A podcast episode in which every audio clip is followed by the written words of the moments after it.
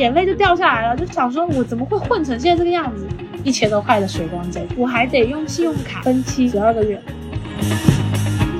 一个女孩子应该要提升的是眼界和格局，是见过世面的那种淡定。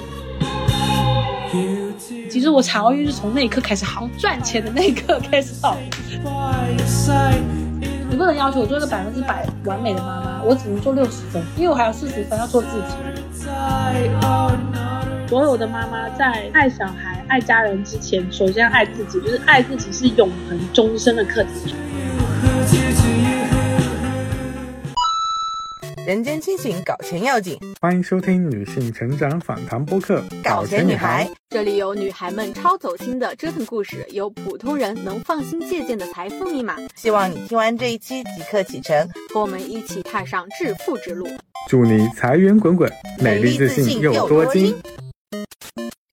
Hello，欢迎收听《搞钱女孩》，我是今天的当班主播小辉，我是主播陈雪。那今天先庆祝一下，我们订阅数终于破七千啦，耶！听友群我们也开到了四群，现在都已经超过一千的听友了。然后我们就发现，大家平时在群里聊天嘛，其实有不少的宝妈也会想要分享或者想要了解他们呃怎么怎么搞钱。很多我们的听友都是女生，会面临说成为宝妈之后。她怎么样去搞钱？那我们就觉得，其实我们很需要采访到一个既是宝妈又很会搞钱的女嘉宾。于是我们就挖到了今天这个宝藏女孩。在我们节目之前呢，已经谈过像女性创业者，还有大厂离职的数字游民，嗯，还有像年纪轻轻就跑去做黄牛的我，这些不同类型的女性搞钱故事。但是我一直都觉得缺少了一类人群，就是宝妈在就业的故事。所以呢，今天我邀请了一位朋友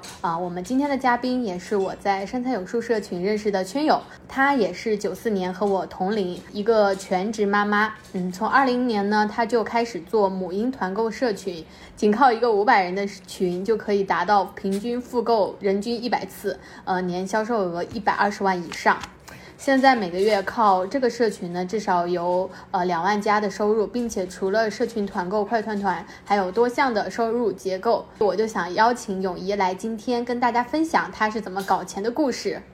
欢迎泳仪，欢迎欢迎。Hello，大家好，就是厉害的女人就是我。大家好，我是永怡，就是我是九四年，我属狗。然后呢，我在深圳，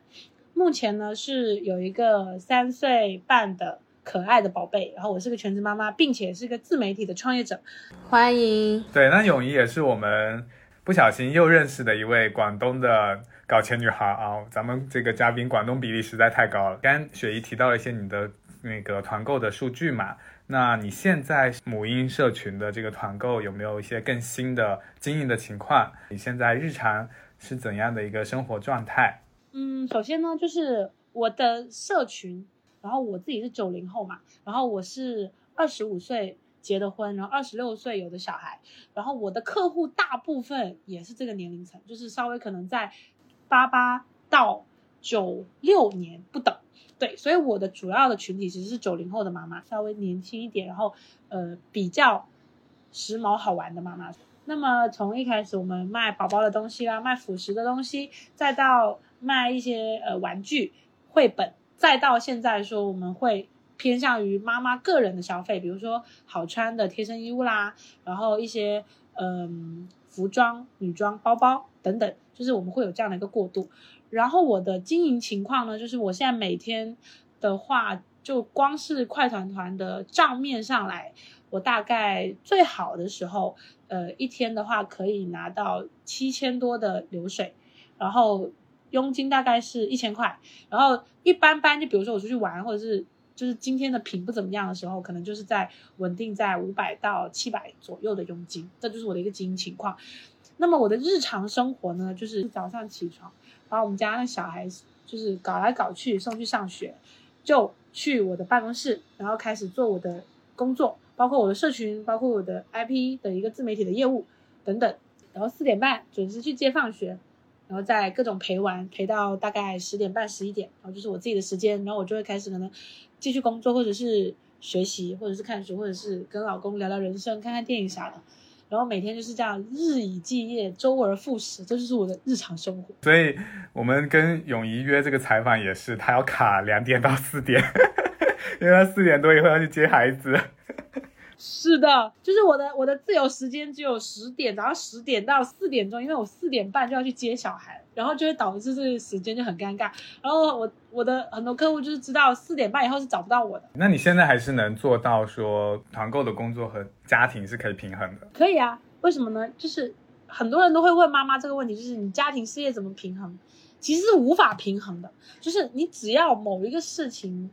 多做一点。比如说你在事业上多付出，那么你一定会家庭有所亏欠，然后你对家庭付出的多了，你事业一定会慢一点，这个是一个呃伪命题。而且有一个点是，这个小孩也是有爸爸的，为什么就没有人问过他这个问题？为什么就问妈妈这个问题？为什么只有妈妈要平衡，爸爸为什么就不用平衡？爸爸去哪了？对，然后我跟大家讲我怎么平衡的。第一，我是一个比较没有那么自我绑架的妈妈。我在我小孩一岁半的时候。我就把他送去上托班了，就大家都说啊，我好舍不得你，好狠心啊，小孩这么小，怎么就敢就舍得送去上学？我一天第一天就上全托，早上八点半上到四点半，中午还在学校睡个觉，我就要把他送走，因为再不把他送走，我的人生就已经没有自由了，也没有自我了。所以我在他一岁半的时候我就把他送去上学了，所以他在这个时间，那我白天是会有八个小时的自己的时间，就会变得很舒服。然后到了四点半，可能再到十一点或者十点。那么这一段时间就是我专心陪小孩的时间，就是我们母子之间是有距离的，是有空间的，这个就变得很舒适了。但如果我们二十四小时黏在一起的话，我就会很嫌弃他，就是就是太近不是一件好事。对，然后加上说我老公也比较支持我的工作，然后呢，因为他很怕我随时一停工就产后抑郁，所以呢他就很烦。很怕，所以宁可让我出去工作，也不要让我在家发脾气，然后搞得全家不安宁。就是他认为这是一个最好的解决方法。所以呢，其实也是得益于说小孩的安排以及家人的支持和理解吧。好，那大概对泳仪这样一个宝妈的形象有了一个呃生动的了解。这个时间我们再往回倒，在你成为宝妈之前呢，其实我看到你之前写的一个。呃，故事嘛，那你第一份工作是在五八到家，在做一些市场推广，然后做了很多地推的活动，然后后来你又去做了商业活动策划和一些演出的统筹。因为我自己之前也做一些呃线下活动嘛，我知道这些都是很辛苦的体力活。然后你又是女生，那我觉得其实还是蛮不容易的。然后你说你在产后第五个月开始做社群团购，那我觉得这里面其实有一个职业转型的问题。我我有两个小问题，第一个是说，现在回看那两段早期的工作，就是那个时候你自己的职业规划和理想是什么？然后第二个问题是说，什么契机让你决定要去做社群团购？因为我觉得你安心做一个宝妈不好吗？就是把时间放在小孩或者家庭身上，或者就是自己休息一下，干嘛一定还要就是加一个事业？就是本来本来就不好平衡，你硬要弄一个事业，就好像很累的样子。首先就是先回答你最后一个问题，就是为什么不专心做一个全职妈妈？我想跟你讲，当全职妈妈比这个更苦，比这个更苦。谁要做全职妈妈，狗都不做。我跟你说，我跟你讲，带一个小孩比这些工作困难一百倍。我跟你说，这是全方位的人格挑战。我宁可去工作，累死。我跟你说。都不想回家带娃，所以这个就是男人和女人的这个认知差别，哎，太好笑了。对，这是这是我要先讲的这个开玩笑啊，但是真的会很累，就繁琐的家务、繁琐的带娃的鸡毛蒜皮的小事，而且是你干了一天整天活，你可能还没有什么成就感，你会觉得人生好没有意义，而且并没有人会付你工资，所以你还不如出去就是大放异彩会更快乐。对，然后我开始讲这个职业转型这个。我说实话，我第一份工作是大三的时候，我在五八到家地推，然后大四的时候，呃，因为我本身喜欢做线下活动，就是我是一个很喜欢做活动的人，所以呢，我就去了一家广告公司，我就做演唱会啊、年会啊的一些策划和。组织，说实话，就是我当时的职业规划是，我一定要做一个叱咤风云的女强人，就是那种穿着高跟鞋、职业套装，然后在那写字楼噔噔噔噔，然后拽的要死的那种，那就是我的人生理想。就是我就是希望可以成为一个很历练，然后很有经验，然后经历过风雨、见过世面的一个女强人、女高管。当时就是我的一个目标哈。对，然后我的职业理想也是这样，就是我希望自己也可以开一家这样的活动公司，我可以去接一些业务，去接一些呃一些商业活动。但是呢，那时候因为这个行业是有一个问题的，就是如果你想要在这个行业做大做强，就是深远发展，一定是去上海和北京。说实话，深圳并不是一个做活动的好地方，特别是商业活动，就是它的整体的这个行业环境也好，都没有北京和上海更好。因为我男朋友就当时我的男朋友就现在我老公，就是我是不可能跟他分开的。然后结了婚之后呢，就可能在婚后的呃度完蜜月之后，可能就回来就怀孕了。怀孕了之后呢，就因为家庭条件也不是说非得去上班那种，就是肯定说怀孕了就我老公就把我保护起来嘛，就一直在家待着，所以呢就有长达好几年的时间都没有回职场。就是那时候我只是想说先辞职，因为当时那个公司有点经营问题，我就想说我也想给自己放放一点假，因为那时候已经连续两三年没有休息过，然后每天都非常累，加班熬夜，身体也不太好。我就想说正好给自己一个 gap year，然后我就好好放松，好好休息一下，正好结婚。没想到 gap year 一下就 gap 了五年，就是直接就就迈入了当妈妈这个阶段。我一个九四年的，其实已经不在职场第一梯队了。就是现在的职场第一梯队就是九八九九年。就是我跟我一些企业家老板聊天的时候，就是聊到，所以我其实现在也面临一个非常苦恼的问题，就是我的年龄，我的职业经历，就是你要回去当一个高管，你有经验不够，但是你要回去求职吧，人家肯定是优先选九八九九年零零后的，然后。年轻力壮，然后又有想法又有活力，然后肯定像我这种九四年的，然后几年没有上过班，然后又是带着小孩，然后又可能随时二胎的人，就真的一点竞争力都没有。所以我现在的就面临着这样的一个职业的问题，但是也就是说，可能就是要倒逼我要自己去创业了。对，那么我又是什么契机去做一个社群团购呢？其实我以前是很抗拒卖东西这件事情，我就会觉得很放不下脸，就是从来很多微商来找我，我就全部拒绝，就觉得啊拉不下脸去做这个事。当时是为什么呢？是因为我在怀孕的时候，因为真的是被大熊猫一样保护起来，是什么都干不了。然后当时我的认知是没有互联网业务这一块的，我的认知就是要么我去上班，要么我去开公司，要么我就是去开实体店，我去做个生意，我只有这三条路可以走。但是那个时候是没有任何的资源，所以。也不敢贸贸然的去冒这个险，所以就一直待在家里，不知道可以干什么。我甚至还想过，就是有一天看到一个朋友发的一个那种呃微商的广告，说什么给他十万，他就可以让我什么逆袭成为人生赢家。就是我明知道内心我明明知道这是一个传销，但是我还是受不了了。其实不是对金钱的渴望，而是对自己现在无所事事的这种绝望是很痛苦。就是我甚至都已经被逼到想去参加这种组织了，就是因为。极度没有认可感，极度没有成就感，就是每天就是从早到晚的消耗时间，没有任何事情可以做。当时也没有什么认知，也没有什么渠道是可以去做一些社群的东西，所以是根本没有这个概念。那我为什么会做呢？是因为快生小孩的时候，就是我去参加了一个那种呃孕产妈妈的一些瑜伽的一些活动，就是想去锻炼一下身体嘛。然后呢，就认识了一些产期差不多的妈妈，就我们经常运动完就会坐在一起喝茶聊天。就像我这种人比较爱社交嘛，就会跟他们会聊一下互动一下，久而久之就熟络了。然后当时为什么会做这个社群呢？就是因为这一群妈妈里面有一个妈妈在做这个事。然后呢，他也是我的一个贵人，就是他，他当时就看到我这样的状况，然后他就跟我说，要不你也可以做这个事情，你也可以用这个赚一点钱，虽然赚不多，但是也是一个开始。当时我就只看到这条路可以走了，但是我还是有点犹豫的，因为我觉得这个人就拉不下脸干这个事情，就是就是不想在微信里面卖东西，就觉得有点丢脸。毕竟我以前也是一个就是风光的一个一个女人，就是在职场上又很得意，又天天开演唱会，然后又这么忙，然后赚钱，然后家里条件也不错，然后去卖东西就会显得人设不符，你知道吗？就是有这种执念，这样。然后，但是当时我还是没有马上去做这个事，而是我有一次就是在呃看一个双十一的直播，然后我就看到了我喜欢的一个医美主播要卖一款一千多块的一个水光针。我我就想买嘛，但是你知道我已经长达一年半没有收入了，就是没有进账。然后我发现我的个人的银行卡里连一千块都没有，就很可怕。然后呢，我还得用信用卡分期。十二个月，然后才能买那一个一千多块的水光针。在这里，你们可能会问说，那你老公在干嘛去？其实是这样子，就是我没有很喜欢跟他要钱，我自己还是比较自强嘛。每次就是不够钱了，他就打一点过来，然后可能就花完了之后就没有了，然后再跟他要。然后当下那一刻呢，他又不是很支持我去做医美，所以呢，我又不想跟他讲，就觉得男人就是啰里吧嗦的。然后呢，就会导致我那一天是真的是用信用卡分期的六期吧，我当时眼泪就掉下来了，就想说我怎么会混成现在这个样子？我以前好歹也是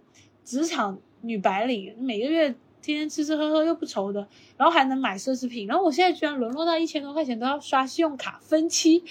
真的就是五雷轰顶。然后呢，当时就那个晚上就痛定思痛，我就觉得说我一定要去改变了。所以呢，就毅然决然的就开始了做社群这条路，就是它是我唯一的救命稻草，然后就正儿八经就就开始第几天吧，然后就找到了一款还蛮不错的品，就是一个宝宝的纱巾，那时候是一条纱布进货是五十五块，然后我卖六十五就赚十块一条，因为那时候感觉不太敢赚钱，不不太好意思，就还是赚个十块钱意思一下。我那天晚上卖了四十条。就是我们那个比较熟的妈妈群，每个人都有买。我那天晚上赚了四百块，就是是我人生第一次靠卖货这个事情赚到的一笔钱。当时真的是给我打了一针非常强的精神。其实我产后抑郁是从那一刻开始好的，从赚钱的那一刻开始好的。抑郁了大概一年半的时间，真的非常难过。就是那一天那一刻收到四百块的时候开始好，一切就有希望了。虽然那四百块不算什么，但是真的非常开心。然后就开始了我的一个。社群之路，所以这就是我的一个契机。对对对，当我听的时候就觉得也很感慨，特别是你说你在分期的时候对那一千多块钱落泪，我都有画面了。我以前在活动公司，我一我拿提成都能拿一万块的人，然后我竟然连一千块都没有，就是因为。怀孕，你知道吗？你知道一年半长时间是没有收入，只有支出。我经常会发生这种状况，就是比如说我买单的时候不够钱，我还赶快打给我老公 给我转钱，真的 好惨，好惨，真的。就是这种伸手要钱的生活，还觉得挺没有自我。对，比如说你跟你爸妈讲说爸爸妈妈我没有钱，你也不可能跟他讲，因为这样子他就觉得你婚姻不幸，你知道吗？就是他们就会去说你老公在干嘛？怎么会不给你钱？就是怎么我女儿嫁了人之后过了这过成这样？我说实话，其实我没有变的结局，就是我的生活水平没有一点下降，因为正常来讲就是没有下降，只是你会发现你能支配的钱少了。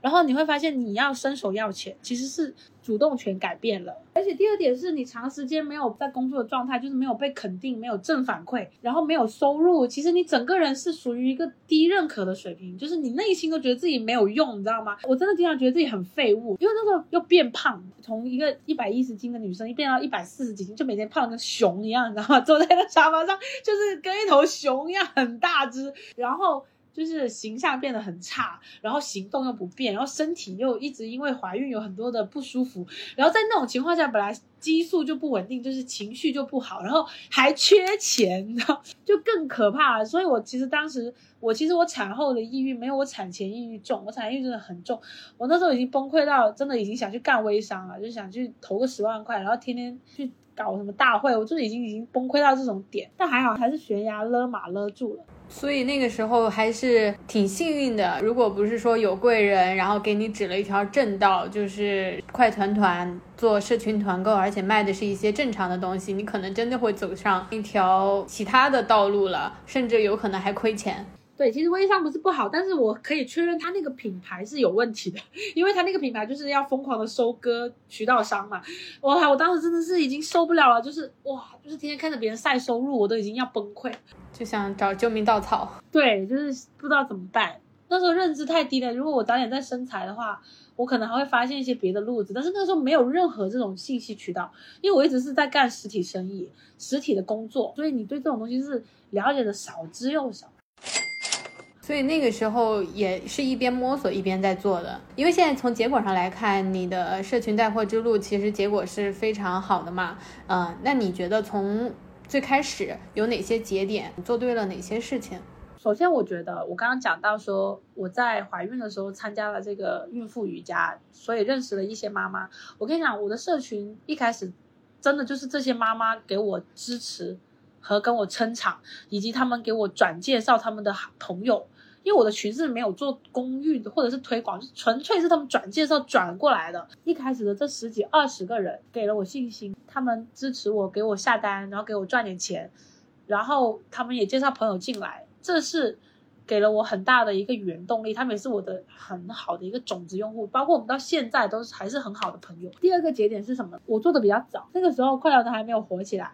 而且我一开始也不是做快团团的，我一开始其实就是。呃卖一些母婴渠道的东西，就是呃你你花几百块钱买一个这种母婴实体店的拿货渠道，就是它比如说有一些品牌，它可以会比淘宝便宜个几百块钱，然后你就赚一个五十到一百块的差价这样子。对，其实一开始我就是只是给大家找，就是你们要什么就跟我讲，我去找。然后我每一个产品加个几十块的利润，然后卖给你们，然后你们也还是省钱的。所以我一开始就是这个逻辑，也得益于当时做快团团的人少，因为快团团当时也没有火，它刚开始，所以呢，我也算踩中了这个刚开始的节点，身边竞争少，也就能做的比较顺利。这是第二点。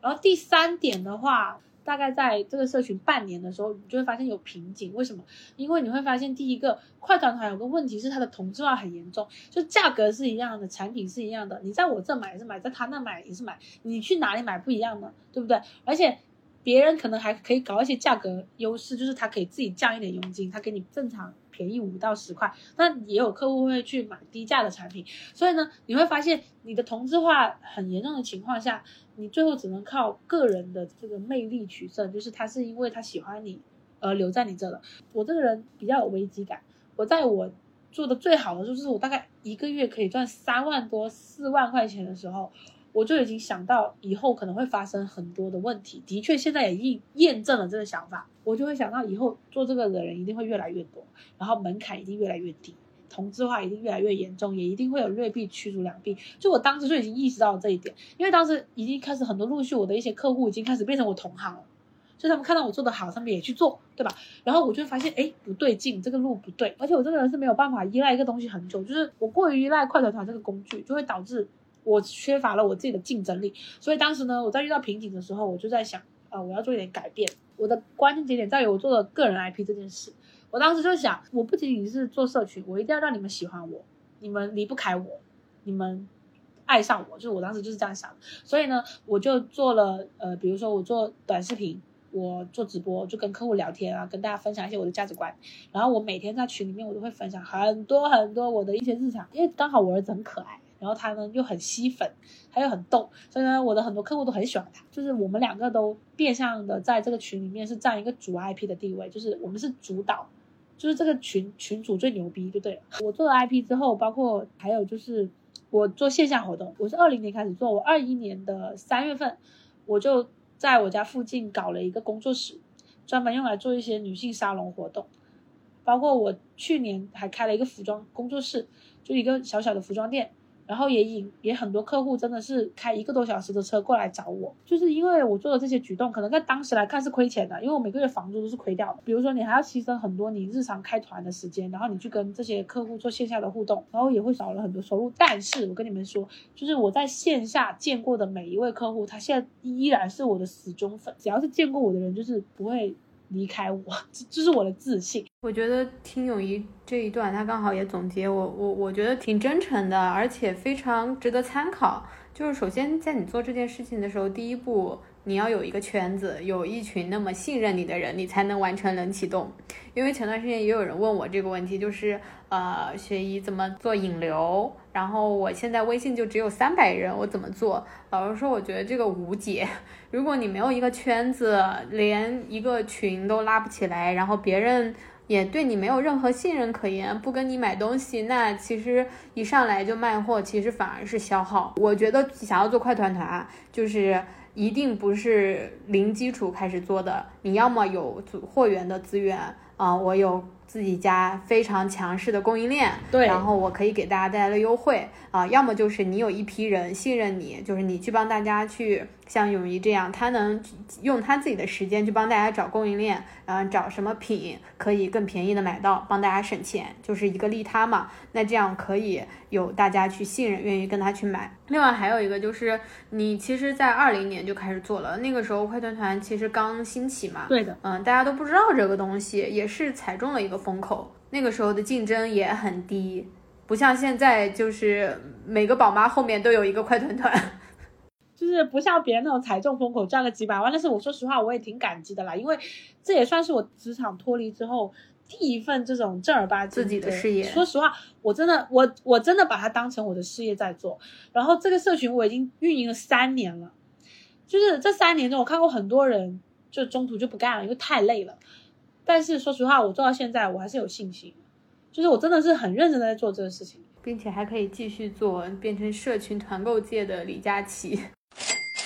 刚刚有一还有一点，他就说要去做个人 IP 嘛，因为不去做竞价的这种路线，呃，去做赋能女性的一些活动啊，跟大家分享一些呃共性的话题。和用户做朋友，因为泳仪的群它不像是我们理解的，就有一些做很多批量群转发的那种，泳仪只做一个五百人的群，他是亲自的在维护，就五百人的这个规模，他能让这个群里的人复购一百次，跟他一直买，我觉得这个是非常强的一种能力。就是首先一定要建立自己的影响力，就我当时是怎么想的，就是因为呢，我一直想我拼价格也拼不过别人。拼供应链也拼不过，就是我没有嘛，对吧？我也没有那种说非常强的优势。就比如说我爸就是这个工厂的老板，我可以给到你们最低的价格，这种市面上没有的，就是我不行，所以我只能拼服务啊，就像海底捞一样的，就是你拼不了东西的时候，你的壁垒核心竞争力就是你的服务和你的个人影响力，所以我只能走这条路了，没有办法，我只能给你服务拉满。就泳仪刚刚还有一句话，就如果你在线下见到他，一定会喜欢他，这个我作证。我跟泳仪第一次见面就是一顿饭的时间，他在这顿饭局上高能输出，我真的不可能会忘记这个人，因为你很难不喜欢他，这句话是真的。所以，所以我就觉得是说，我有时候在想啊，做卖货的核心就是我们为什么会喜欢李佳琦嘛，就是。因为李佳琦，我们觉得他已经有非常努力的一个知识储备，然后以及他非认非常认真的选品，所以我不太会去呃再去比价，说哎李佳琦的价格和其他直播间的价格和其他店铺的价格谁的赠品多，我只要我需要的东西，李佳琦正在卖，我就。会跟李老头买，我觉得这是因为喜欢，因为你喜欢这个人，然后你就不会再去陷入说比价的那个概念了。我也很喜欢李老头，说实话，就是到现在就是 我都没有说过他一句坏话。我第一次看他直播，我就买了一张芝华士的沙发，真的很离谱这个事情，一千五，你知道吗？就是而且不是价格的问题，是这个沙发很大，就是这种大件物品是你不会随便买的，因为它真的很大。没想到我当时就是听他一讲，我觉得他他说好，我竟然就买了。就是我说实话，就是我因为我看他一些综艺，首先第一个我真的觉得他他很为我们去想，我不管他是不是做人设也好，我不管，但是我就会觉得认真为我们着想的人以及真诚的人，我就喜欢他，就这么简单。对，所以我做社群也是这个理念，就是包括为什么我很多客户他会比较喜欢我，就好像他为什么不去跟别人买，跟我买，是因为我一直跟他讲，如果你在我这里买的东西。我可以给你做两点保证。第一个，如果你觉得我这里东西刚好贵一点，比如说你去淘宝看会更便宜，或者你去别人家那里会更便宜，那你可以去找别人买。我是希望你们省钱，我不是希望你一定要跟我买。所以呢，比如说有时候就我客户跟我买了这个东西，然后我发现淘宝更便宜，我会跟他说，那你退了吧。我会跟他说，你淘宝买，淘宝更便宜。我会去做这样的举动，就是我是希望你可以在我这里得到很好的优惠，而不是说你一定要在我这买，我不强制性消费。这是第一点。第二点在于。我会跟他说，你的售后我来保证，只要出了问题，我一定给你负责到底。就你在我这享受的服务，绝对是你去别人家享受不到的，就这么简单。就是我会自己贴钱给他拉满。比如说有个客户，他收到了一个破掉的床单，就是他洗了那个四件套之后，他发现他的那个床套还是被套破了一个洞，他就来找我。说实话，你放任何的一个售后。淘宝也好，你下了水的东西是绝对换不了的，绝对退不了的，这就是一个实在的东西。但是我给他退了，你知道为什么？我的想法是这样：首先，第一个，像我的话，我不会在洗之前，我会认真的检查这个东西，因为这个四件套很大，我也能理解他。首先，第一个，你跟客户共情嘛，你想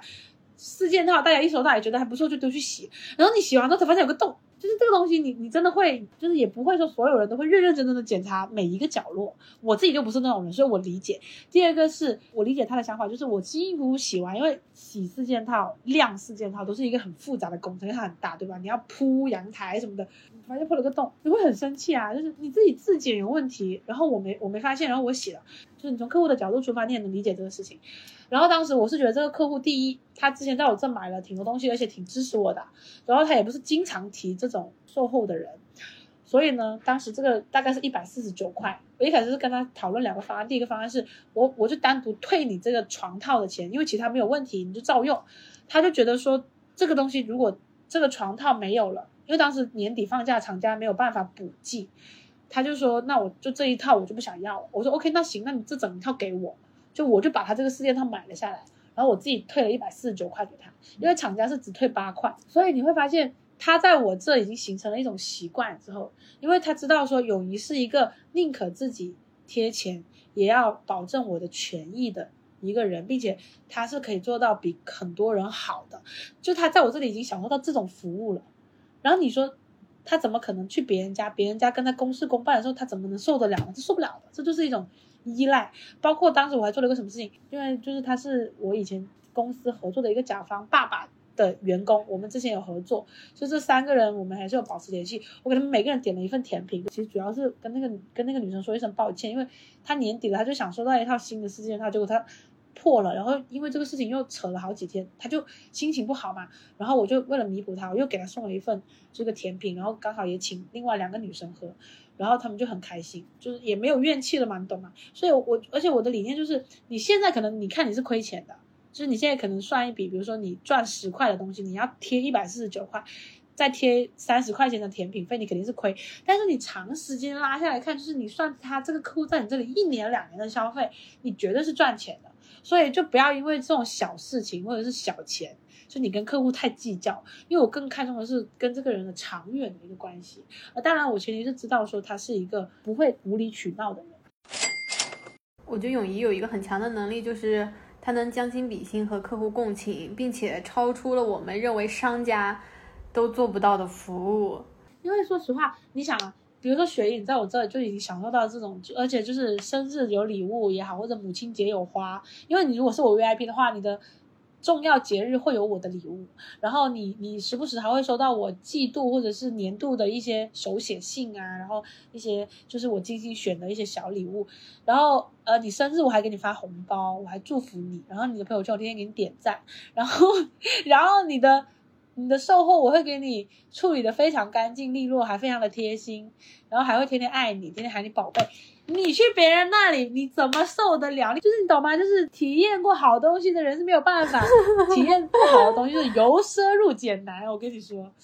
我听完永怡说这一段你怎么做服务的，我就更确定了。你说为什么大家可以复购一百次？我觉得这就一百次都不为过，这么好的服务谁不要？对啊而且我说实话，我赚的不是很多钱吧？呃，就是大概在百分之十到十五的利润空间，我觉得是很合理的。我跟你讲，我第一年那时候赚的比较多，就是每每一个月可以赚个两三万、三四万块钱的时候，我飘了嘛。因为我当时就觉得，我靠，我因为我第一次做生意，就算是我第一次做生意，然后第一次卖东西，哇，竟然有这么多人支持我，就是我那个我那时候不看数据的嘛，然后快过年了，就点进去一看。一个客户跟我买了三百多次东西，一年，就大概他一天买一次，然后他买了一两万。你也知道快团的东西很便宜的呀，都是几十几十块的东西，买不到一两万的，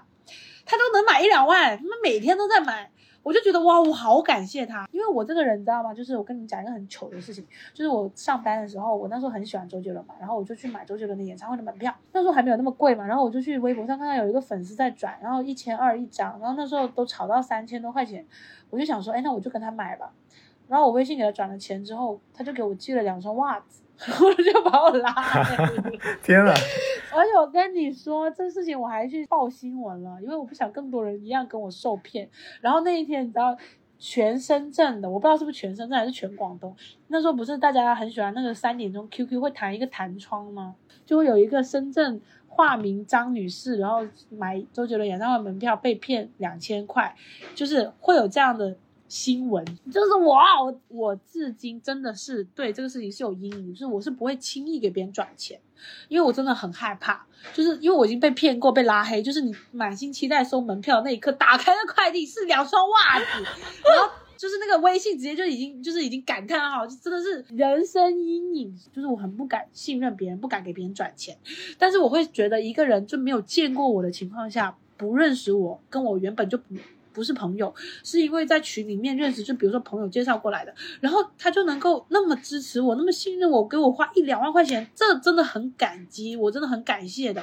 所以我当时就说我要给他们送礼物，年终嘛，年终奖嘛，对吧？我跟你讲，我给我头三位就是消费金额最高的客户，人一人送了一盒娇兰口红，过年的礼盒六百多块钱。三个人送了一千八。我跟你讲，我那客户贼开心，他们从来没有想过我在你这里买东西，结果我靠，我年底还能收到一盒娇兰口红，然后我还死命的感谢他。你说你身为我的客户，他也觉得有很爽，而且说实话，我们这些客户真的是看着我成长，就是他们也对我有种养成系的感觉。而且后面因为业绩下降啊，就是实在是没有钱了，就是这个娇兰只送了两年 啊，但是但是我现在就是还是会有一个习惯，每一年就是会送两份礼物给大概四十到五十个里面的客户，每次发视频号，他们都会给我评论啊，鼓励我，就是这种我都会认为他是我很支持我的，我都会给他们写一封信，就是真的是写到手都断，写四五十封，然后卡片，然后我会定制那种卡片，是我和我儿子的一个照片，然后谢谢谢谢你或者是什么，然后或者感恩有你，然后就写大概六句话，就跟他们讲，对。然后包括他们生日啊，我会给他们发红包，然后呃母亲节会给他们送花，就是他们的他们的花会在母亲节的那一天的早上九点钟就送到了，比她老公的都快。所以每次在我客户他们发朋友圈，比如说他们小孩生日的时候，我都一定。就是给他们发一个宝宝的红包，然后我也会给他发一个红包，就我会跟他说妈妈辛苦了，妈妈才是就是最辛苦，就是妈妈都会忙前忙后给小孩布置生日，其实大家都忘记妈妈才是最值得感恩的那个人，所以呢，他们就会觉得自己有被重视到。就很多妈妈群，就是你进群就是你要备注谁谁谁的妈妈，比如说我要备注乐乐妈妈，然后备注小孩的生日十二月十四号，我就很烦这一点，就是老子为什么要变成谁谁谁的妈妈在这个群里待着？是每个人就是哎。乐乐妈妈就哎，小明妈妈哎，小美妈妈哎，陈雪妈妈对，就这样子。对啊，我呢？所以呢，我的群是绝不给他们备注这种东西的。然后我我们那时候很好玩，就是他们就开始备注，比如说他们是蛇口新垣结衣，或者是 呃，或者是什么呃，龙华高圆圆，然后南山孙俪，就他们会把自己喜欢的。女明星就惯惯成自己，又或者是他们会写易烊千玺的姐姐，或者是王一博的老婆之类的。我让他们不允许改谁谁的妈妈这件事，而且在任何的线下的见面，我都会提前去看他们的名字，让妈妈做自己。对，我会叫他们的名字，我不会叫他们谁谁的妈妈，并且我会我跟他们私聊，我都是喊他们宝贝或者亲爱的，就是我从来不会喊谁谁的妈妈。而且说实话，我也不在乎他们的宝宝叫什么名字，我只在乎他们是谁。所以呢，他们在我这里会得到一些不一样的东西，包括不允许任何人以任何形式 P V 妈妈。比如说，我说哎，我要断奶了，他们就会说不可以，不要断奶，我们就要喂到两岁，母乳是最有营养的。这种就绝对踢出去，没有任何人可以任何理由绑架我们做任何事情。就是喂母乳喂不喂是你的权利，你可以选择喂和不喂。包括顺产，你可以选择顺产或者是剖腹产，没有任何一个东西是可以阻碍你的左右。所以我就会跟他们讲，你们想干嘛就干嘛，就你们不要被这种道德绑架，就不允许这种事情发生。所以我们群里面比较少育儿话题，但是呢，我们会互相鼓励，会互相安慰。比如说有人问产后抑郁的。自己很痛苦，我们就会互相鼓励。我们不会说你怎么可以跟小孩发脾气呢？你怎么做个妈妈那么不成熟？就这种话是不会出现的。我也不会让他们讲，讲一个我就把他踢出去。这种人就很烦，我是深恶痛绝。所以我们都是在这个群体里面，就是你可以说任何话，你可以做任何事，我允许你自由发声的声音。但是有前提，就是我们不能以任何形式 PUA 一个做母亲，因为做妈妈已经很辛苦了。所以我们这个氛围就是比较好，而更符合当下的九零后的妈妈她喜欢的一些。就是他追求的一些价值观啊，比如说我们这里面最喜欢吐槽婆婆啦，吐槽老公啦，然后吐槽就是各种东西，就是 你就会发现我们会更偏向于嗯爱自己，这也是我一直跟他们讲的，就我天天就是就是督促他们这件事，天天就是说你们不爱自己就完蛋哦，对，然后我就会天天的跟他们洗脑，所以就是这个群也已经有了它的不一样的一个定位，所以这也是我比较有底气的一个原因。听完你刚才说。你怎么运营群的？我就真的好佩服你啊！我觉得你你做的不只是群了，你其实就是用你的真心在交朋友，就是在做人。做群其 实就在做人。然后你筛选了一批很认可你价值观的人，然后你也在输出你认可的这种态度。那在友谊的社群，他可以获得这个情绪价值，那他们就会一直追随你。我觉得买东西其实都已经是嗯很表面的东西了，就是。背后肯定是我认可你这个人，被你的价值给打动，然后我用钱来投票，来做出一个支持的动作。它不是一个单纯的消费的一个一个选择。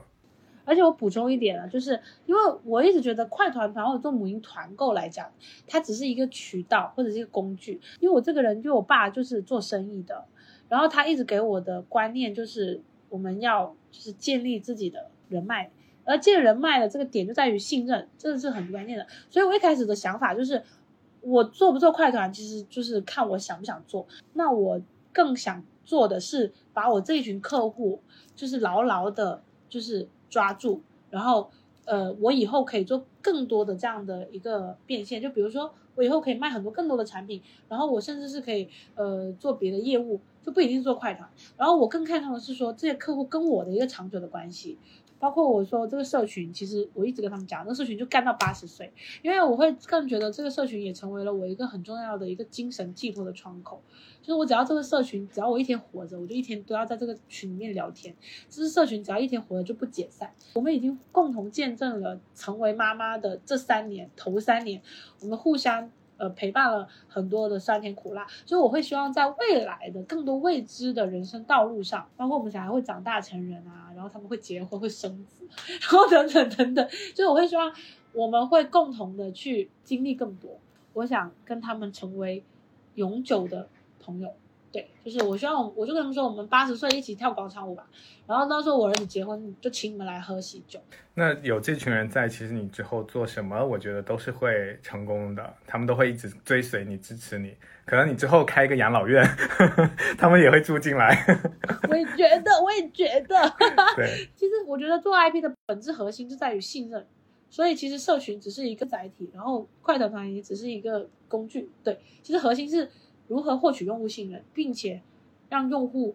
永久的，就是对你这个人深信不疑，其实这才是核心。除了做快团，你现在整个收入结构是怎样的？还有没有其他的路子，我们可以给到宝妈一个参考？说我现在的收入结构，除了这一块就是社群的卖货，然后包括我做 IP 的话，我有做一些延展的知识付费的服务，比如说咨询啊等等。然后呢？呃，也有一些就是深圳实体的一些投资，我而且我跟你讲，真的是挺惨的，就是我刚赚到一个月好几万的时候，每天都很焦虑，感觉别人都月入十万，我觉得我一个卖货的就很想寻求一些快速的转型之路，然后呢就每天看别人帖子，然后买了一些。超级割韭菜的东西也是呃五位数的客单价，所以我辛辛苦苦赚的钱全部就给这些人割走。所以我跟你讲，真的是凭风口赚来的钱，真的是会凭实力亏掉的。就那个时候没有判断，就是真的就是太着急了，太想跟别人学，太想拿结果。但是其实我高估了自己的时间精力，包括我的一个商业模式，所以呢，就是钱就出去了。但是我说实话，有一直在学习的这个心态。所以呢，我有在去年的时候很有幸的认识到了两位老师，商业导师，就是一个企业家，还有一个作家，就这两位老师，他们有一个呃知识付费的一个公司。然后呢，我一开始是他们的学员，就是我付钱去上课，然后我就去跟他们学习。学习了之后呢，经过我的不懈努力，以及就是各种奉献精神，还有这种社交能力嘛，就是得到了他们的认可。然后我现在每次他们只要做线下课的时候，我就会去帮忙，就是给自己赚了学费，然后又会有一些运营的一些呃收入，就是我现在就是这些收入来源，但是也够用了。就是你不要说花太多钱的话，呃每个月让自己舒舒服服的，然后不用跟老公要钱还是可以。当然啦，就是实在很贵的东西还是让老公给钱买的，我才不要亏这个钱。我就跟他讲，这是我血汗钱，我才不要请你。然后如果真的那一天业绩特别好，比如说那天赚了。就是日入一万的时候，就是，然后我就会豪气的请他吃顿饭，然后大部分的时候我都是很抠门的，就是跟老公出去能不付钱就不付钱，然后自己的钱就省着，然后给自己花。人不要太奉献，不要太牺牲自己，就是太多妈妈或者太多女人，就是当了妈妈之后就会很自我奉献，然后就比如说家里就肯定要自己就自己的钱省吃俭用来给小孩买衣服，给老公买衣服，哎呀买个屁呀，叫他们自己付钱买吧，对吧？然后赚的钱还要。请什么给婆婆买东西？买什么买？不用买的，就自己花，辛苦赚的钱自己花不就好了吗？真的，不要当自我奉献型的人。给老就是老公该付的钱是要付的，就也不要老是把自己赚的钱就给家里人花，给自己花。包括你看我，因为就是生了小孩，我的整个职场生涯停了四五年之后，你会发现你已经跟不上这个时代了。我的求职压力变得无限大，并且。我牺牲了这么多，而且我可能随我可能还会二胎，对不对？二胎又影响了，可能我又会耽误个几年。就是一个女人成为一个妈妈，成为一个妻子，她在个人的职业生涯、个人的身体，还有个人的这个人生规划，已经贡献出了无限大的东西了。为什么还要在这种东西上亏待自己？真的是不要太牺牲了。你已经，我一直都是这样想，我已经牺牲很多了。你不能要求我做一个百分之百完美的妈妈，我只能做六十分。因为我还有四十分要做自己，对吧？所以说没办法，这东西你们可以去看最近那个台湾艺人，就我很喜欢的一个女艺人 Melody 离婚了，她讲了一段很经典的那段吃硬桃子还是软桃子这个案例，太经典了。对，不用再吃烂的水蜜桃了。在你做快团团重新找到自己的事业动力的时候，这个整个过程有遇到过其他的什么挫折吗？有的太多了，这个挫折太多了。比如说第一个挫折就是我在做社群半年左右的时间，因为快团的售后是很复杂的，然后就会导致客户等不及，他就会觉得你们这里服务很慢。然后有时候我一忙起来我就忘记了，因为信息太多。我之前真的是一个人搞的时候，我一起床就是六七十条微信，然后群又很多，然后一下那个群就把那些微信沉下去了，就看不见。然后有好几个人就觉得我服务态度很差，就觉得我不回，然后就删了我啊，骂我什么之类的。然后就发现你的精力不够，然后那时候又开始做线下，就会发现管不过来。然后那时候第一个挫折就是因为人员不够。然后那时候怎么解决的？就是我一个好朋友周周，就是我大学的好朋友，就我们已经认识十年了。因为当时他在国企上班，他很闲，他就挺身而出来帮我处理售后。我就每个月给他开点工资，他对，然后他帮我解决了售后这个问题，然后我就去做 IP 了，我就有时间了。我就不用再管那种鸡毛蒜皮的小事，我就可以去好好的去做自己的 IP 了。然后包括第二点就是说群不活跃了，当时就会发现说聊天聊着聊着也会聊到没有话题聊的那一天嘛，对吧？然后就我就会自己掏钱做很多一些对女生，特别是妈妈有益身心的东西啊，比如说那时候大家刚生完，就是盆盆底肌比较不稳，就容易漏尿嘛，然后我就会发起一些五分钟的盆底肌凯格尔打卡运动，就是。呼吸呼吸就是夹紧夹紧这样子，然后我就会带他们去打卡，天天催他们，然后真的有几个妈妈是坚持做了四十天，然后他们很很开心的来谢谢我，就是没有我督促他们去做这个事情，他们就是不会坚持，他们也不会得到改善，因为他们一开始对我的定位可能是一个可以买买买，然后的母婴群而已，他们没有想过母婴群还可以玩出这种花样，还可以玩到这么多可以有益自己的活动，这就是我的一个。呃，差异化了嘛？现在客户都已经陪伴我到了，小孩都是大概三岁，准备上幼儿园了嘛。但是你就会发现，到了现在这个阶段，活跃度就会降低，因为他们已经开始要回归工作了。就他们每天白天就要工作，晚上带娃，然后可能在睡前才有空翻你的群，就他们会错过了一些活跃的时间点，就可能话题就跟不上了，就不会说话了。第二个点就在于，他们的需求也改变了，就是以前买的很频繁，因为。小孩的东西真的是很多很琐碎，什么都要买。比如说你吃水果的就可以分好几种勺子，但买东西就很多，也很焦虑，就痛点就很深。但是现在小孩长大了之后，你就发现糙一点也可以，也不用他也可以跟大人吃一样的饭，一样的餐具，就是不用那么小心翼翼的去呵护他。所以买的东西就少，他的需求就不一样了，他就会偏向比如说自己的东西，比如说贴身衣物或者是。呃，女装的东西或者是包包也好，就是它的东西会变，所以你要根据客户的需求来改变。第三个是你要接受，它的确是成交会下降，因为买东西也会买到瓶颈，就是他也没东西要买，买多了也是买到这东西是可以买够的，而且现在电商的竞争也很大，这这是我的一个瓶颈。那么我的解决方法就是说，就是做 IP，用户生命周期是存在的。那么呃还好，就是我的。成转化率还是 OK，活跃就是我放弃了活跃度这个执念，然后整个人就轻松了很多，然后就就就是说，我现在还是会继续打造我的 IP，打造我的线下，然后可能我日后的话，我会做一个深圳的呃，然后九零后的妈妈的一个线下的一个圈子，然后我们一起来拧成一股力量，然后人多了，我就是给大家谈一些吃喝玩乐的一些资源，然后我们也可以做一些内部的分享啊等等，就给到他们更多的一些。力量吧，就是这就是我未来的一个破局的一个想法。然后我现在开始做准备做试一下直播带货，所以呢，就是都在尝试各种各样的方法。所以其实关于挫折，你已经找到解决的方案了，所以整体来说还是比较顺的。其实已经比较习惯了，因为做社群就是一直遇到困难。然后一直解决，然后好不容易解决完，就是吐松一口气的时候，又来了，就过一会儿又来了，就 是就是周而复始的遇到困难解决困难，所以就要告诉自己一定没有问题的，要加油，要加油。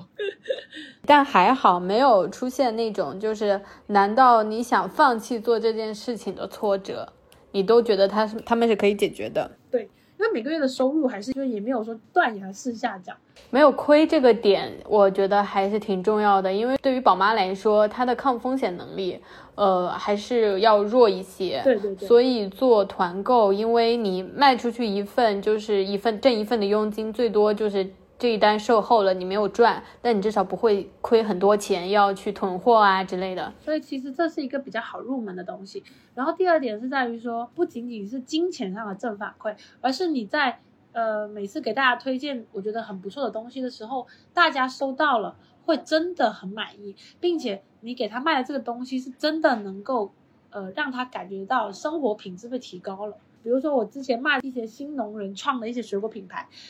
他在淘宝上搜是，比如说他现在搜这个品类，他是绝对不会在第一页搜到这个水果的，但是因为我推荐了这个很好的品牌，他吃到了，然后他觉得哇，好好啊。而且不是我推荐他都买不到的这东西，就他他都没有缘分跟他遇见的东西，他会很感谢我，因为又便宜又好，所以客户的正反馈，我觉得比金钱的反馈还要还要好，也给了我更多的动力去坚持做这个事情。为什么坚持做快团呢？是因为快团团的产品它是一条基本盘，就是快团团的基本盘在于这些东西是高频复购，并且是便宜、性价比高的东西，而且是刚需的产品。就有点像这种这种痛点，就就是它属于，呃，比如说拖鞋也好，睡衣也好，四件套也好，这种东西就是属于高频，呃，高复购，然后刚需，并且性价比高的东西，它会成为一种嗯习惯，就是慢慢的改变了我在客户心中的一些影响力。为什么他就算利润低，我也会坚持做？因为他真的是利润真的是百分之十而已。有时候可能加上售后的钱还没有百分之十，就是我卖七千块，我就赚七百到八百块，对吧？你想一下，所以你会觉得说，呃，就是他为什么为什么会让我坚持做，就是因为他会跟客户产生持续的链接，每一次的下单，就算它是九块九的下单，或者是二十块钱的下单，它都是一种无形的链接，就是代表说客户又在你这下了一次单，下一次就是一次链接，就是一次信任，就是一次触达，只要我的触达。足够的多，包就算它的利润少，它也会形成一种长期的影响力和记忆点。好喜欢听泳仪说话呀，我很期待你开直播，我会觉得我会也会成为你的粉丝，看你的直播间，然后就被你那个种草下单。就泳仪说什么都 OK，我就是付钱就好了，他不会坑我的。好，那说到赚钱，我就要问下一个问题：这些年搞钱以后呢，你对钱有什么新的认知？我现在认知就是钱不好赚，都是血汗钱。就是我会更加的认识到，现在这个社会赚钱真的不容易。说实话，就是每一笔钱都值得被好好对待。但是金钱不是衡量一切的标准，就是做事情不能只以金钱为衡量，或者是为唯一的目的，因为。如果你只看重金钱的话，你最后一定也会被金钱反噬，就这么简单。对，这是我对金钱的一个感觉。还有一个可以分享的点是在于，我一开始说实话，刚开始出来卖货的时候，我真的不敢赚钱。比如说，我一个很好的客户来跟我买东西，我赚他一百块，我真的觉得好对不起他，我觉得我这个人好过分。我怎么可以赚他一百块？我会觉得说，我只就是只敢加五块、十块、二十块的利润，包括到五十都已经我觉得很多了。尤其是那个客户还帮过我，我就会觉得，哎，不可以这样。尤其是我那时候还立了一个信条，就是呃，我不赚朋友的钱，就是 就是朋友下单就只只加个十块的代购费，或者是不赚他钱这样子。但是那个真的傻，因为那时候会有一种不配得感，你会觉得说我不配拥有这些钱，我不配赚钱，我不配赚朋友的钱。其实当时真的是觉得自己没有那个底气。但是后来真的是冲破了束缚之后，我现在敢加到一千块钱利润一个产品，就敢就就是敢于收钱，敢于开价，因为我知道我付出的一切的金钱、时间和。这个精力它都是有成本的。我以前会不太在意这个，因为我觉得只要你跟我买，我就很开心了，所以我赚你多少钱无所谓。但是其实后来发现，你付出的时间、精力，还有你的心力，还有你的诚意，它都是时间，都是成本，都是牺牲掉我陪家人的时间、陪孩子的时间，还有自己睡觉的时间换来的。那为什么不能赚钱呢？而且我那么辛苦去拓展这些人脉和渠道和供应链，我为什么不能赚钱？这些也是成本啊！我花钱去链接的人脉，去去拿到的呃好的的供应链，它也是我的成本啊，对不对？所以我后来想通了这一点之后，也是我自己个人的底气上来，就是也是我成长，就是我认识到了这一点之后，我就很敢于收钱了。这其实是一个很重要的成长过程，就是很多人真的会有这种金钱的不配得感，他会觉得他不配赚这个钱，所以我也经历过，所以我现在成长起来之后，就是我自信了嘛，我也认可了自己付出的这些努力。对，就是我们会不好意思跟别人收钱，觉得我怎么能够赚朋友的钱呢？最开始我也觉得，我就一分钱不赚。我告诉你，我是多少成本拿到的，然后甚至说佣金我还要退给别人 啊。就是大家会觉得你你是不是推荐给我们是因为你赚了我的钱？后来我会觉得这种人我就不会跟他去交往了。我会觉得你应该感激我，就是要不是我，你怎么知道这么好的东西？你可能会去其他地方花冤枉钱，所以我现在会用这种心态去，呃，对待我和朋友的关系。如果你觉得你信任我，或者你刚好有这个需求，那你既然有一笔钱要付费，你为什么不付给我呢？对，我觉得这个分享特别的好，然后我也很有共鸣。就是之前也我也在运营自己的一个美食社群嘛，然后我们之前有做杂志，然后在定杂志的定价的时候就。就是项目组也有激烈的讨论，就是到底怎么定，是不是太贵？然后这里面有很多关于金钱和赚朋友钱的这种呃担忧。我不知道说还有没有一些其他的，呃，不只是钱，比如说对你自己的一些看法，或者是对一些事情。嗯，我最大的感悟，第一个就是人性，我了解的更透。就是你跟这么多人打了交道之后，你会发现，其实。有一点本质的逻辑是在于顺应人性是很重要的，就是你不能跟人性逆反来做，这样子你就是没有办法跟客户交流。人都喜欢贪小便宜吧，然后喜欢抢东西，就是这个东西越少越越喜欢抢，然后又喜欢就是呃大众心理，就大家喜欢的你就会买。就是为什么我说第一个我对人性了解的更更多了，就是本来发生售后是一件。比较麻烦的事情，但是我可以把它转成一个好的。比如说，他现在很生气，他现在收到一个东西打开坏了，然后他很生气，他来找你。这个时候，如果你像淘宝一样，亲等等哦，亲就是这样的哦，亲我们兔毛就是掉毛的哦。你觉得你会不会生气？其实绝对会生气的呀。就是当你很不爽的时候，那我收到就是坏了呀，对吧？就是你还跟我说正常，这种时候你看他就会生气，所以我每次都会陪着他一起吐槽一下。就是我会跟他说怎么这样啊？有没有搞错？就是就是我会陪着他一起骂一下，因为大家都知道这个货不是我的，我只是卖，然后是厂家出的货，对不对？然后我就会说这个厂家怎么回事啊？怎么这样？太离谱了吧？然后我就会陪着他一起吐槽一下，因为那个时候就是你顺着他的这个情绪，他就会觉得哎，有人理解我了，对吧？然后哎，那好像我不是，就是我不是无理取闹，对吧？他就觉得自己被认可了。然后呢，一般这种时候呢，就是我就会，就是我会去找厂家去沟通这个事情，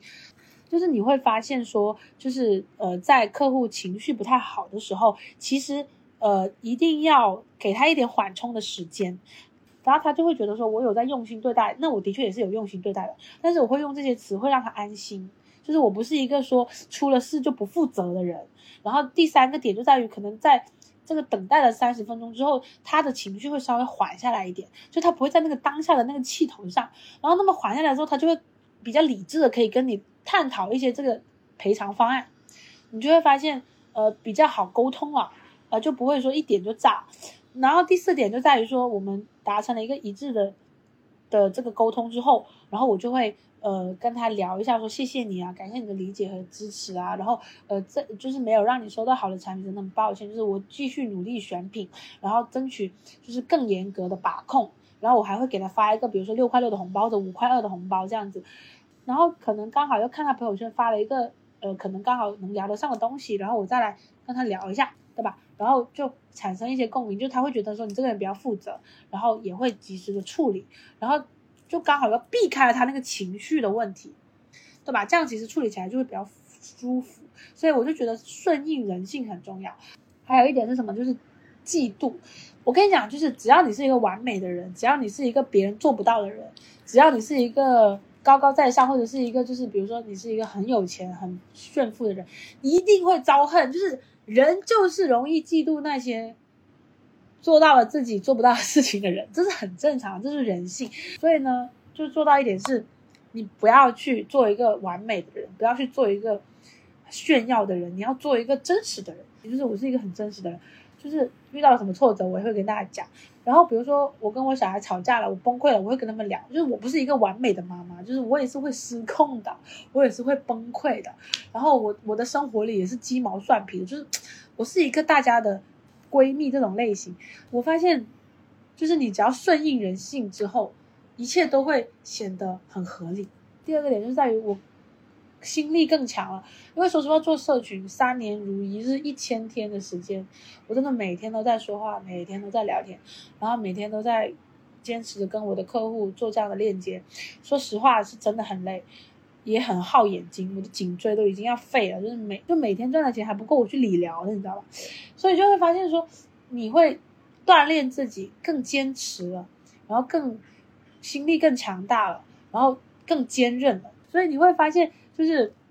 任何事情成功不能只看到别人的结果，就比如说很多人看到我这个结果说啊，我好像随便做一个社群卖卖货，一个月就能赚五位数，然后怎么样怎么样的，但是他们都看不到我背后的努力和付出，那些日日夜夜的这些心血的浇灌，他们都是看不到的。所以我现在也锻炼了一个说，我不会再轻易的觉得别人做事情很容易这件事，就是我会觉得任何事情的成功背后都一定是有付出和努力。就是不能把它归咎于一个简单的原因。我们有一个固定的问题是要问所有嘉宾：永怡，你怎么理解“搞钱女孩”这个标签？我认为这个标签是在于搞钱之后能够让自己去体验更多的人生，就是这是我搞钱的目的。就是我觉得搞钱女孩不能只是沉浸在搞钱里面，就是我认为除了搞钱，在搞钱的过程中得到了。金钱上的反馈之后，去看看个这个更大的世界，去提升自己的格局和眼界，去做一些自己平时不敢做的事情，勇敢的去做一些挑战，去突破生活上的或者是工作上的舒适圈。因为金钱呢，它不能代表幸福，然后你会发现你搞钱搞搞就就失去了生活，失去了人生的意义。就是你会发现你连日落都没办法看见，就每天就是早出晚归吃外卖，然后孤单一人。然后就就很可怜啊，就是我觉得人是不能一直只想着搞钱，就是我觉得搞钱只是一个我们实现人生目的的一个手段，因为我们没有金钱是没有办法做很多事情的。然后一个女孩子，其实我真的觉得更应该要提升的是眼界和格局，是见过世面的那种淡定。所以其实我们是要通过搞钱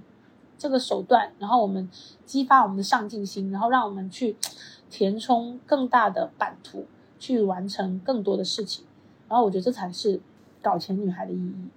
好，我们最后一个问题就是，对于想搞钱的宝妈，泳衣有什么想要说的？我首先第一，因为我们有妈妈这个身份，所以其实很多时候身不由己。如果说我们想搞钱，但是又因为实际情况搞不了，我们不要太过焦虑，这是一点。我说实话，其实不要给自己太大的压力。就是我觉得我们首先把最重要的事情做好。就如果你现在现阶段最重要的事情是小孩是家庭，那么我们就安安心心的把家庭和小孩顾好。等抽空了，就是我们的小孩稍微长大一点，或者有人帮忙的时候，我们再去呃想搞钱这个事情。所以也不要给自己太大压力，就是是当下阶段的任务不同。不是自身的问题，然后第二点就是，其实我觉得搞钱只是一个手段。我觉得我们最重要的是，在呃成为妈妈也好，都一定要时刻保持自我的学习和成长和进步。就是他这个体现不一定说一定要搞到钱才算是成长和进步，我们都要保持一个学习的状态，让自己保持思维的一个开放，这很重要。第三，每个人的天赋不一样，每个人擅长的点不一样。就比如说我擅长社交，我擅长沟通，我擅长跟用户打交道，我擅长卖东西，我的感染力比较强，所以我就适合。干社群，我就适合干我现在所做的事情，但不代表。你干不成这个事情就不优秀，就是你可能侧重点在于技术啊，你适合搞流量啊，你适合去研究什么样的东西会火，就是这是数据类的人才的话，你完全也是可以去做另外一个方向，就不要因为说大家现在跟风做快团，你也去做，发现自己根本做不好，不擅长社交，搞不了社区，没有这么大能量，就觉得自己不行，就否定自己，其实这样是不对的。你可能擅长的是别的方面，就是每个人都有自己的天赋，所以呢，我们要找到。最适合自己做的事情，然后通过这个事情去搞到钱，甚至是发展为自己的事业，才是最重要的。